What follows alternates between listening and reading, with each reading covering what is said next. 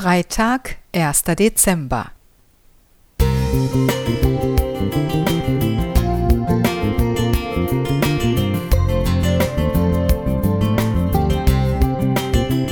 Ein kleiner Lichtblick für den Tag.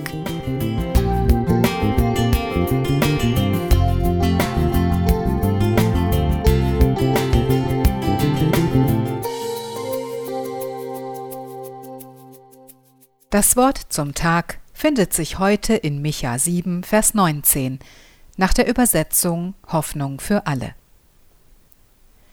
Ja, der Herr wird wieder Erbarmen mit uns haben und unsere Schuld auslöschen. Er wirft alle unsere Sünden ins tiefste Meer. Drei Männer brechen zu einem weit entfernten Ziel auf.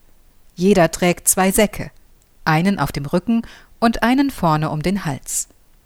Der erste Mann füllt den Sack auf seinem Rücken mit allem Guten in seinem Leben. Dinge, für die er dankbar ist, schöne Gedanken und Erinnerungen.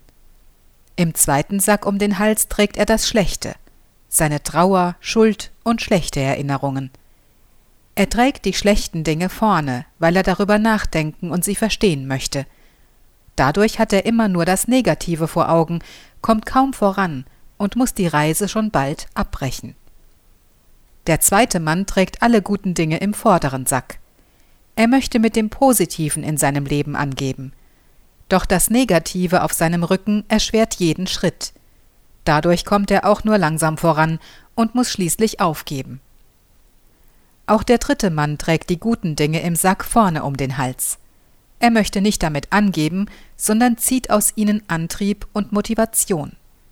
Wie auch der zweite Mann trägt er die schlechten Dinge auf seinem Rücken, aber bevor er den Sack über die Schulter wirft, schneidet er ein Loch hinein.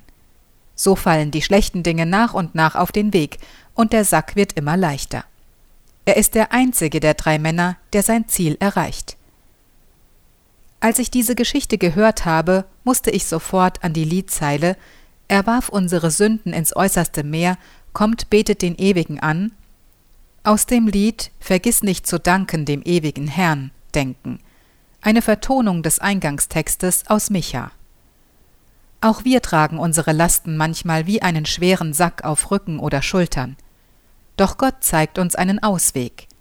Statt mühsam und beschwerlich leben zu müssen, können wir Gott darum bitten, unsere Sünden zu vergeben und all das Schlechte ins tiefe Meer zu werfen.